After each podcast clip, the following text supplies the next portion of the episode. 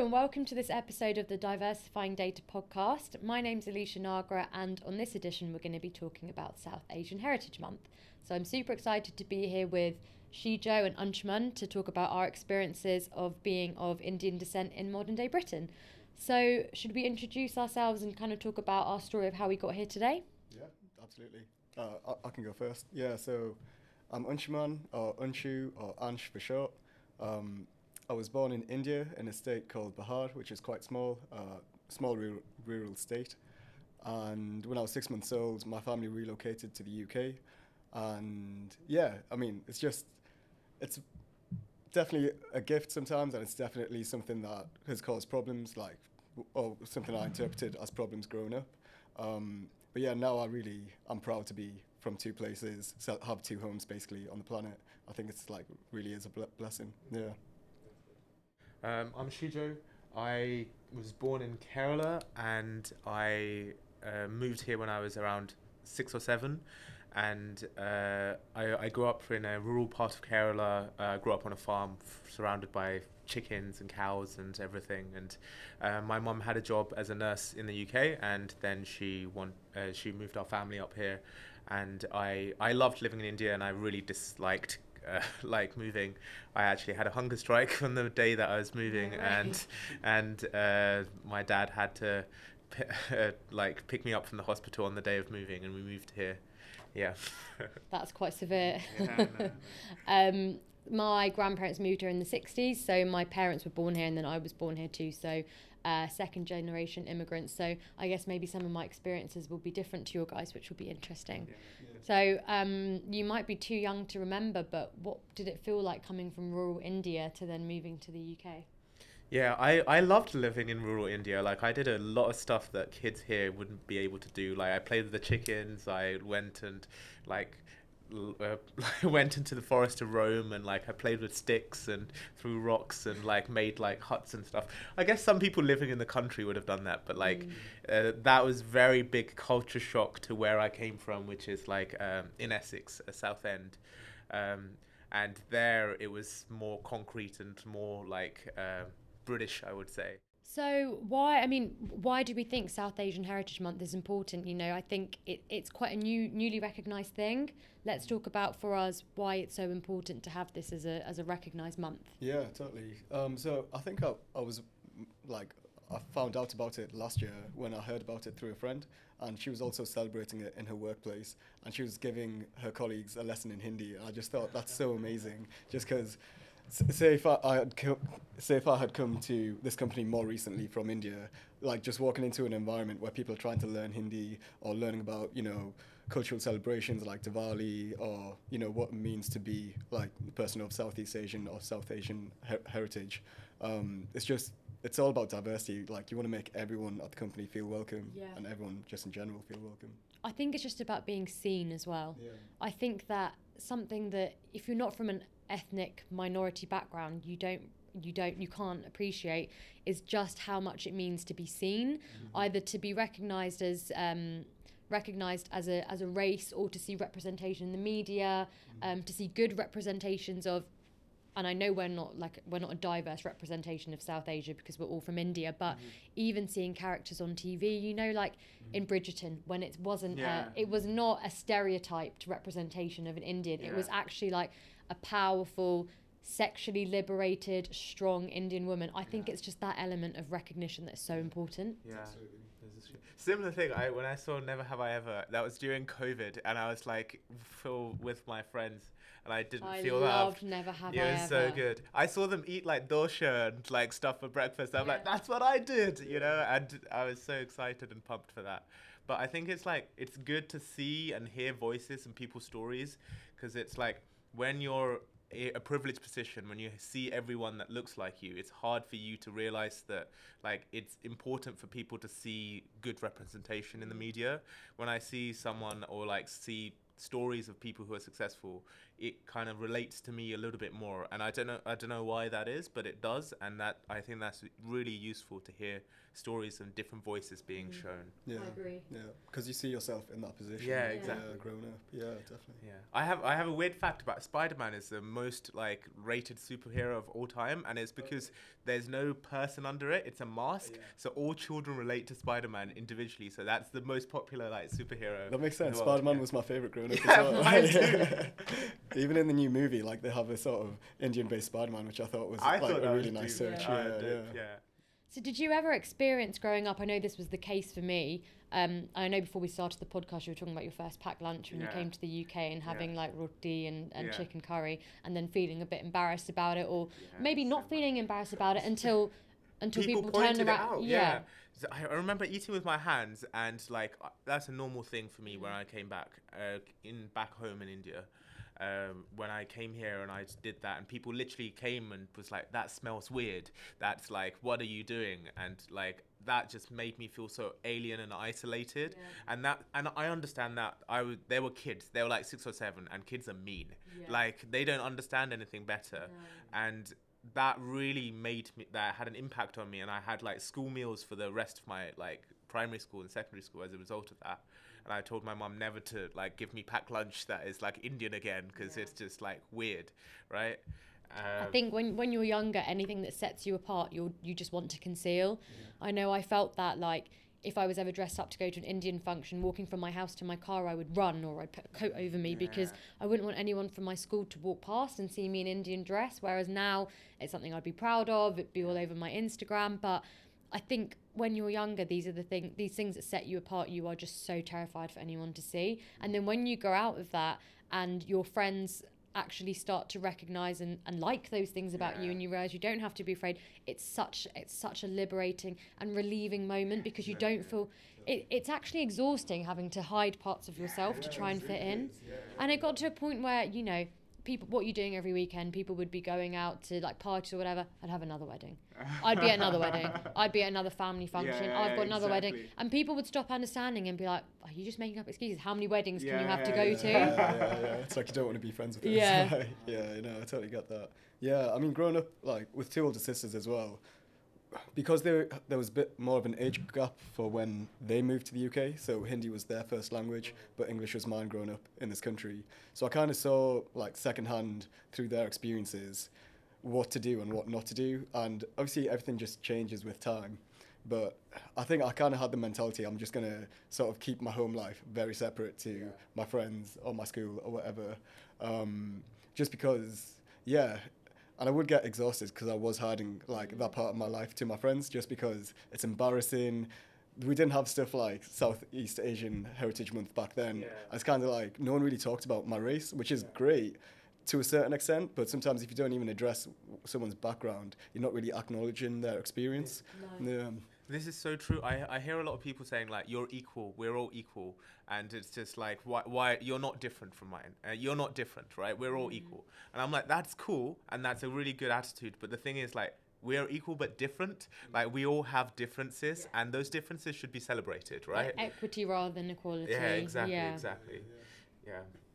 Yeah, you grew up tr- trying so hard to fit in They don't realize when everyone leaves school or university, everyone's trying their best to stand out. And I think like I had a similar like coming of age moment when I got to uni. I was like, because I grew up in such a sort of not so diverse area of the UK, like uh, up in the northeast. Um, I didn't really see that many other people outside of my family that you know were from the same background as me, or same ethnicity, or same religion, or whatever.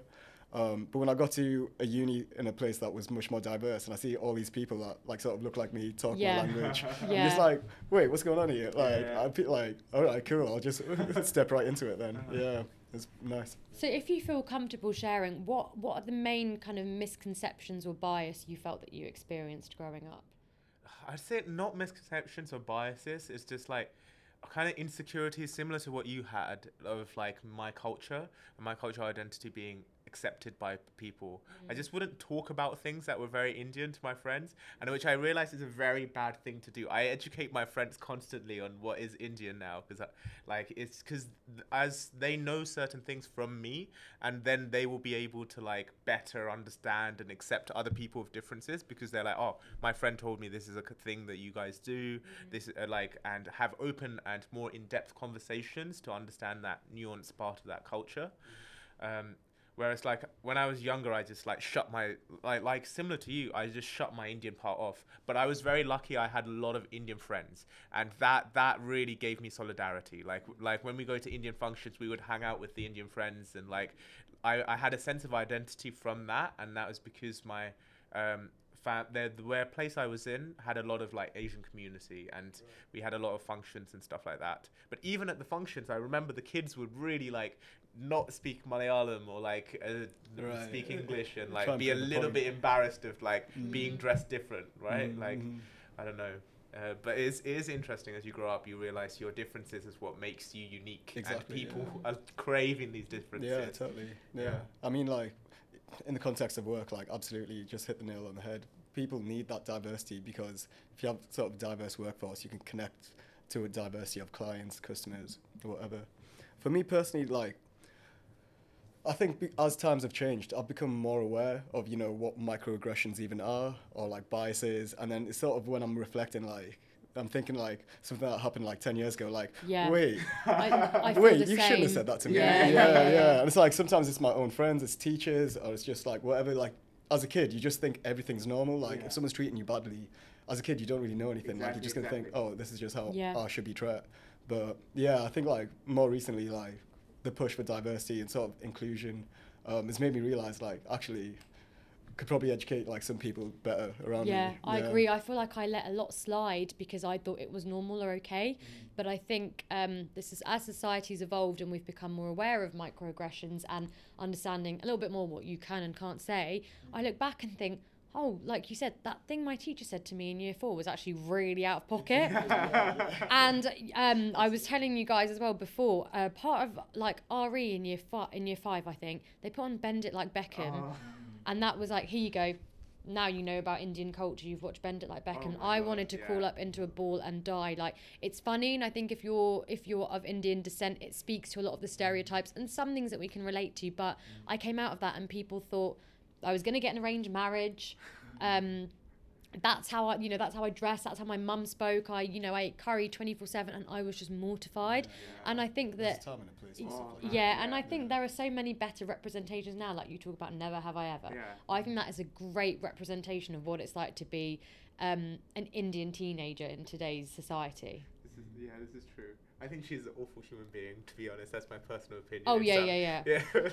But I think we can we can I all speak to this. I- elements of No, no, I see the elements of Yeah. this. No, no, I, I, and I, I know we're all teenagers, we're growing and stuff like Mm. that. No. But there are so many things um, growing up Asian, I think, are just amazing. I think that um, growing up in an Asian family and the the, ep- the family being the epicenter of your life and how big our families are is just amazing. I have a lot of friends who can't understand the fact that I've got so many cousins that I'm so Yeah, close to. Um, I think that family environment and the emphasis on family is just amazing. Yeah, absolutely. Yeah, and I think like again, like you don't even realize it when you're growing up, but until later on in life, then you realize actually I'm so glad that this is such a unique and you know strong position that's in my life that you know everything's just about the family, like extended family, your cousins, your mum, your dad, whatever. Um, and yeah, growing up again. You just kind of assume everyone else has the same things going on, but it's like really not like that. And like, yeah, sometimes they don't even talk to like their cousins or whatever, or they don't ha- have any. And yeah, it's just something that's always been a support system in my life. So I'm just so grateful for that, and yeah, like really grateful for that part of our culture. Yeah. I, I, I think like uh, there is there is a lot of commonality between South Asian like culture and it's just like that communal feeling of like family and relating very close to that is like is an amazing thing to be celebrated. I think that's really good to have that support system within people's lives as well.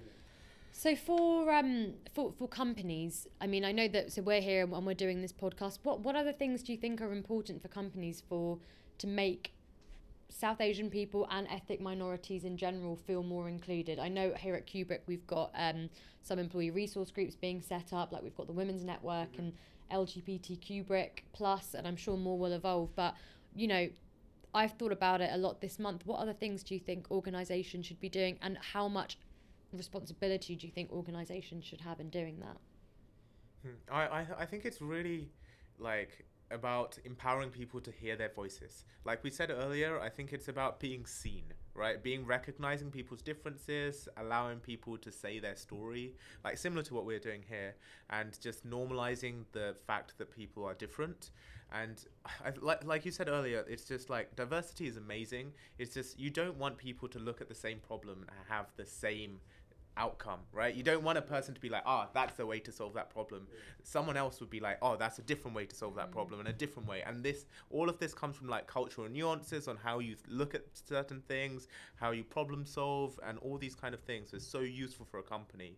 All you can do as a company is try not to make an amalgamated kind of like I am a worker kind of robot kind of thing, mm. but rather than like empower your workforce to be their true selves and allow the collective intelligence of the company to increase because that's that's what we're all here for, right? Yeah. yeah. totally. Yeah, and just to add to that, um, as I mentioned earlier, so my friend like is really passionate, you know, about celebrating, uh, you know, our cultural backgrounds. So yeah, I think I know it's just fun. I feel like you know, if you had like an open sign-up sheet of if you know any languages, like do you want to try give it teaching a class? I think people would sign up for that. Um, and you know, you get to learn like through learning language, you learn a lot about the culture and like the people teach teaching you at least. Um, yeah, I, th- I think there's like the bigger picture stuff on you know hiring who you you sort of promote through a company. Obviously, that's a version of being seen, being represented within a company. Um, so I think obviously importance should be paid to that. Um, I think as well as that, you know, companies can sort of look into where they invest in their money, where they invest in their resources, how many of them come from like certain areas of the world, and they can sort of di- diversify their investment portfolio in that sense as well.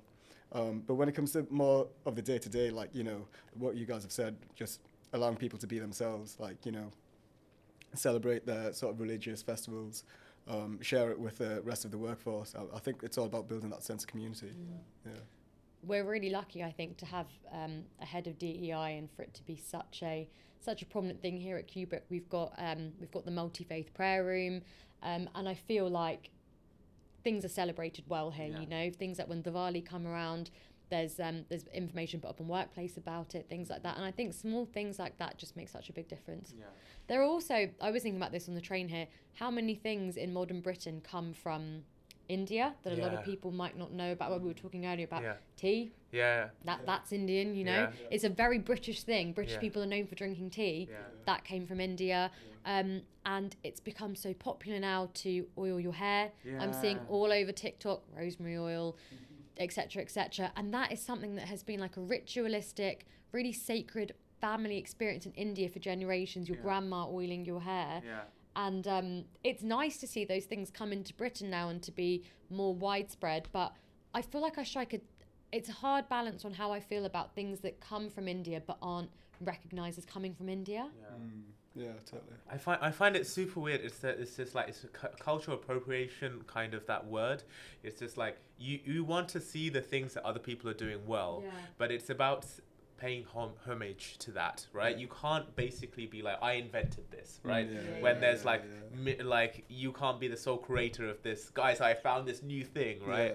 You can be like, this was used ages ago in this kind of like context, in a different context, and it can mean so many different things mm. to another person, mm. right?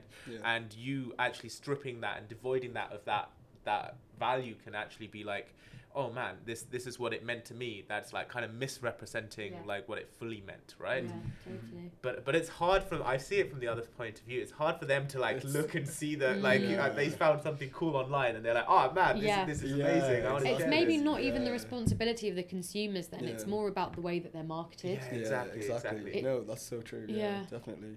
I mean, you see it with a lot of products, but even you know, I think we mentioned it earlier. Sort of, you know, people wearing bindis to festivals. I mean as an Indian, seeing stuff like that, obviously it is kind of offensive just because they're not celebrating that, you know, in a religious context. They're not understanding the cultural significance behind that. Yeah. Um, Because the bindi yeah. traditionally, it's evolved a bit now. Used to be what you would wear if you were a married woman, right? Exactly. And it used to be a, a very important and meaningful thing for Yeah. Indian women to wear their bindi. Mhm. Um, and yeah, now it's just kind of seen, or, or it will just be marketed as a face jewel Exactly. on ASOS or whatever. Yeah, yeah, and you'll yeah yeah. you'll see it at every festival you go to across yeah, the summer. exactly. Yeah, yeah, and it's yeah. So it's just a weird one. I mean, how do you tell someone to stop selling the product? I mean, Yeah, because obviously they're just going to say, "Oh, it's just a face jewel," Mm. but Yeah. you know, I think people, you know, that choose to wear them, like obviously, like that's your decision, but it would be nice if everyone so, sort of like took a deeper look at what, what they're sharing online, what they're buying, what they're using, and just sort of just having an appreciation of where things come from. Because otherwise, cultures just sort of get rubbed away. and also it's a tr- it's a trend it's going to come and go whereas for for where it, it came from it will be a consistently important thing Mm. I, I think that I think one of the points Yeah, is like uh, is, is like cultural like amalgamation. It's like mixture of culture. If like some, but I would feel very different if that bindi thing was created by like some Indians and they wanted to like get spread the word and make that like a new trend, right? Yeah, yeah. Like or like I want to like pay part of my culture and I want to make it into a new way because I'm both like a mix of like Indian and British or like Yeah. whatever mix you are, right? so And i guess it, it's the delivery Yeah, I- it's the if that if that was yeah a group of indian people and they were trying to communicate the meaning to it but make it more widespread and Yeah. kind of like you said an amalgamation of e- east meets west Yeah. culture that's different to a celebrity wearing it and then boohoo jumping on the trend and then like copy and pasting it and mass selling it the next day i guess Another thing I find, and again, this is a balance that I struggle with. I'd be interested to see what you guys think. Is I want to be, I want to be recognised for my ethnicity, but I don't want it to define me. Mm. And I don't want, you know, if I say to someone I'm Indian, for the first thing to come out their mouth to be like, I love curry. Yeah, you know. yeah, yeah. I've had that conversation Yeah. so Oh, are you are you from times. India? So many Can you make curry? I love curry. This is it. and that's great Yeah. that you do, but a lot of the times that I realized is a lot of people told me curries I had no idea of. Like traditional British curry was invented in the UK. I Like it think was chicken invented. chicken tikka is Scottish, It is right? Yeah, Scottish, exactly. Yeah. right? Yeah, yeah, it was Like, made so by- like people yeah. came up to me and it's like, "Oh, chicken tikka is amazing." I'm like, "Bro, I don't know what that is." what is right? it? Yeah, like, yeah, yeah, yeah. Like- Try and find that on a menu in India. yeah, exactly. Yeah. Uh, but like even in India, like I don't know so many different cultures of India. Like I am No. Ignorant to yeah, so much of India's different massive. states, right? Yeah, yeah. It's like it's like kind of saying you speak African or like you speak Indian or Yeah, something like that. It's yeah. just like so many different things that yeah. you just have to like take it in case by case. Mm. Yeah.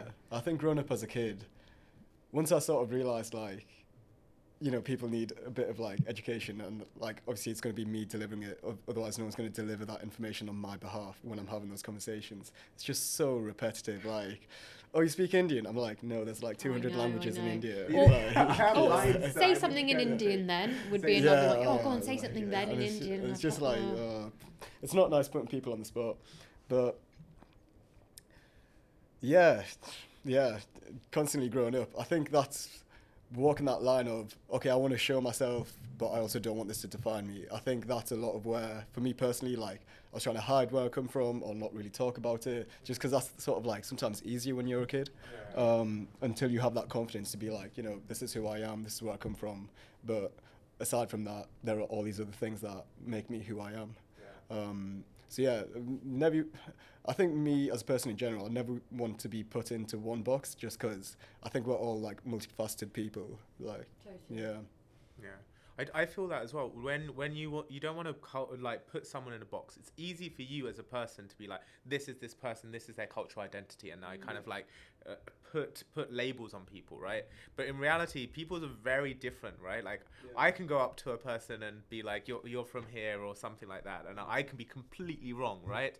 So it's just like taking a little bit more care and effort when you communicate with people to be like, oh, nice. This is uh. So what do you uh, like I don't know, saying being it a more curious kind of way and only pushing if people want to. Because like you said, some people are not comfortable sharing these kind of things. Some people are like sometimes in a mood and I'm like, I'm I want to educate someone, you know, like I want to teach them about Mm. my culture. Sometimes I'm like, bro, I'm dead. You know, It- like yeah, it's it's exhausting for the the onus to have to be on us as well. Yeah. Yeah.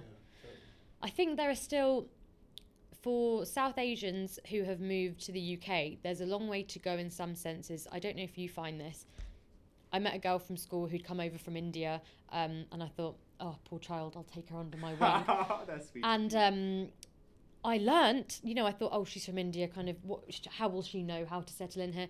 Being from a big city in India, I felt she was a lot more progressive and had been raised in a very different way to me. yeah. I think wrongly, I thought, well, my my family have been here for generations, so I will show you the way. yeah. But um, big cities in India are modernizing at a much quicker rate that the people that have moved here have, because Yeah.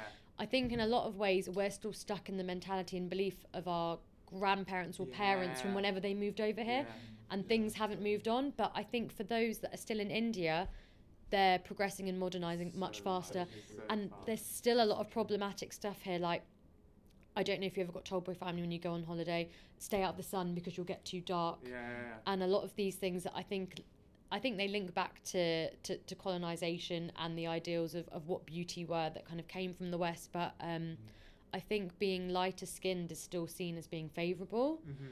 um, and I think that's something that we're still trying to unlearn. And then, you know, a lot of our views, I think, still on things like mental health and Yeah. sexuality, they still have a long way to Yeah, come as well. Definitely, definitely. You know, it's sort of just legacy biases and prejudices, prejudices, Yeah. prejudices Yeah. from generations above us. Like they just pass down, pass down, pass down. Mm-hmm. We learn it without meaning to. We absorb it and sort of internalize that stuff, and then sometimes we don't even realize if w- we share those beliefs or not. But yeah, that's why it's really important to talk about mm. it. Yeah. This is this is super like close to me as well because like I feel like when my when pe- parents come here, I can give an example specifically of my mum.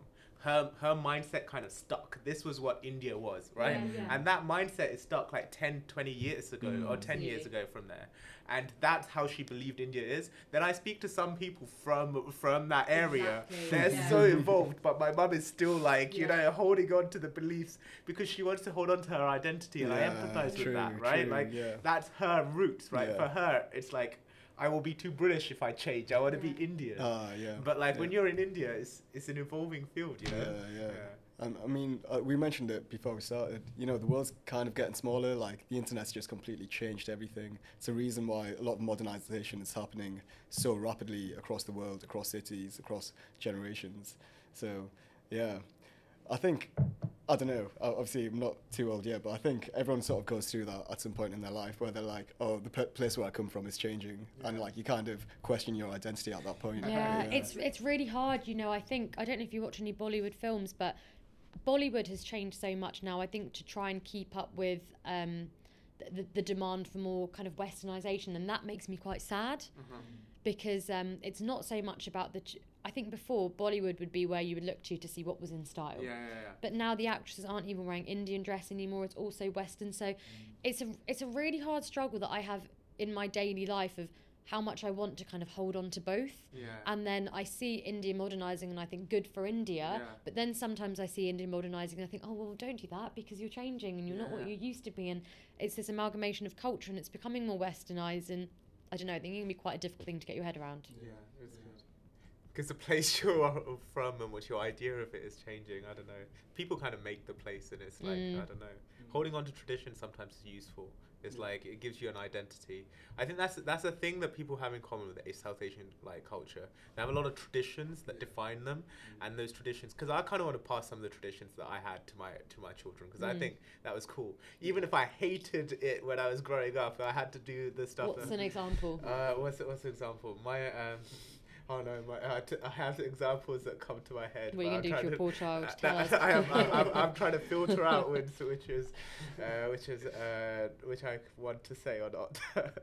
um, traditions that I hated, like my mum would make me dance, right? I did a lot of Bollywood dance, right? And I hated it when I was eight or nine, going to Bollywood lessons and dancing and wearing like weird get-ups, and I was like, oh my god, I hate it. Like I, progressively, as I got older, I realized how cool that is. Like I can I can dance a little bit now, and I like you know I feel more confident because I I went on stage and danced in front of people and stuff like that. But I hated having to do that. My mum forced me Yeah. at every function. It's like you gotta dance, you gotta dance. You know, it's like, I was like, mum, no, I want to study. Like I was trying to like find ways that she would understand me not to dance. So I was like, I need to study. I've got an exam, and I, exams are super important. So yeah, yeah, yeah. So are you grateful that your mum forced you to do that Yeah, dance? yeah, I'm grateful for that. No, I don't know that's if. I'll force my children to do that, but Mm. like there's some some of the traditions like that, that'd be good. Yeah, yeah. Or even like expose them to, you know, this is what dancing used to look like back in my day. I think just exposing them to your dancing. Yeah. might- Yeah, that might be I think it is yeah. on YouTube somewhere. My dad has a YouTube channel. oh wow, amazing. So, talking a bit about um, Asian contribution to modern day Britain, you know, you were talking about, you had a stat about how many Indian people fought Yeah. in World War One and Two, right? I was I was so I was I for this podcast specifically I was trying to research history and so on and the whole month I think it is useful for people to learn and research history themselves for them to be educated and I I learned that my great granddad and a bunch of his like family fought in World War One and Two, right? And I did not know that. Like when the poppies were given out in November, I I was like, oh, these British soldiers were the Yeah. ones that were given all the credit, right? I my school was like really really into Remembrance Day and stuff, but never mentioned any of the like Indians and stuff that went to war. And the statistic is ridiculous. Like millions of indians fought. I think in world war one it said like 1.8 million indians joined and fought right? Like and in world war two 2.5 millions were, uh, indians were drafted just because it was a huge country. But a lot of those people were illiterate and they didn't have uh, like not to, like uh, they didn't have as vast journals and stuff that was left behind. And that is part of the reason why they're not spoken. So i'm not saying it's full ignorance and No. stuff. It's just like history is basically like what people can find. But this is not taught about in schools. No. i did not know this. Yeah. I think the whole way that the whole way that imperialism is taught in school, wh- when I looked at it through a different lens, is um, it's quite shocking. Remember learning about obviously the you know like the Vietnam War in school, and then going to Vietnam Yeah. and going to their museums and learning their side of it. It, it shows the way that we're taught is skewed. And even with um, you know like the Windrush generation, we were we were asked to come here. We came here to fill a lot of valuable roles, and then so quickly. And this isn't just this isn't just South Asian. This is everyone they kind of turned around and went, "Oh, actually, we don't want you anymore." Yeah. That must have been so tough. that, that must have been so Mm. tough for the people But then, um, to finish on a more positive note, so we were talking about "Never Have I Ever" and Mindy Kaling. yeah Who I else do like are her a lot. Who She's else are some examples of Asian people that you think are making a really good contribution in the modern day, and they're that they're showcasing Asian heritage in a much more realistic or, or popular way? I don't watch loads of like TV or movies or anything, but I'm really into my music, Oh, okay, yeah. and I don't know if how how much you guys are into music. Um, recently, there's been a wave, um, I believe, to be started by a guy called Yung Singh, and it's um, UK garage blended in with Punjabi music, and it's Oh. so much fun to listen to. Yeah. And I think back in the noughties or maybe like early uh, late late nineties, Punjabi garage was a massive thing in London and it was Yeah. like massive across the UK. And I think like early naughty songs like maybe Kugna like kind of got that garage in- influence in there. And it just kind of disappeared like 2010 to 2020. And right now it's like definitely a resurgence. Like you're seeing more more DJs, um, you know, across the board. Um, I personally like making my own music on the side. Like I don't like picture it going anywhere, but it's just nice to know that you know what we came back like what we talked about earlier. Um, just being Southeast Asian doesn't define you. You know, it's kind of like who you are as a person. All your interests like kind of make you the person that you are. So it kind of gives me that confidence to like, yeah, I can be you know sort of hardworking guy working in tech, making music, just being myself and like going for it. So yeah, definitely. I have a guy uh, from Parks and Rec. The I don't know if he has, if, uh, you know his Oh, name. He's from Oh, Tamil Aziz. Ansari. Yes, Yeah, that's him. yeah, he has a He's a show on. Netflix as well. I forget the show's name, but it's a Um, really nice show. Master of None. Master of Yeah, None. yeah, that was yeah. brilliant. One of the best depictions of like Asian parents Yeah, that I had, yeah, or immigrant parents that I saw. That was yeah, really yeah, good to yeah. see. I love that Uh, show. That was a great show. Um, I I think it's like, I don't have any like inspirational like Indian people that I, I look up to, but in music and I when I see trends like that, it's super cool. Like be, I'm I started being a little bit more into like Indian rap and stuff like that. Like and it's nice to see like Malayali rap take in like uh her- like points from the west and integrate that as well. That's been super nice. I've been like that's that kind of like influenced me. That's like oh man kerala is actually super cool. And i've been trying to look for p- people in there to like get inspiration from Yeah. that's been nice And just to finish off, for anyone wanting to learn a bit more about um, Asian Heritage Month or Asian culture? What do you think is the best way to, to do it? Mm, I think we said it before we Yeah. started. You know, it's just talking to people. You know, speaking to your friends, or even you know, if you're walking by a gurudwara, a mosque, a Hindu temple, you can always just pop in. Like everyone's like part of the community. We're all we're all just here to you know enjoy our lives. So definitely like ask questions, be curious, and like definitely like speak to people. Uh, yeah, and obviously the internet's your friend as well. And don't believe everything you see on Bend It Like Beckham. Yes, yes, definitely. That's so true. Yeah, I think it's like coming with an accepting like mindset, and that's an open mindset, willing to change misconceptions by like speaking to people and seeing what the real what what it actually is like. Like you said, speaking to people is probably the best way to. to if you have friends who are of like South Asian heritage, just go and uh, go to them and be like, okay, can I can I learn a little bit more about your culture? I'm sure like ninety percent of the time they'll be like, yeah, I'm, I can't believe you came and asked me Yeah, this. yeah, Yeah, yeah. Sure, I'm happy to. Yeah. I'm happy to tell you. Yeah, Yeah. yeah, Yeah. definitely. Okay, well, I think we'll wrap things up there, guys. But thank you both so much for joining me, and thank you for everyone who tuned in to listen. See you on the next one.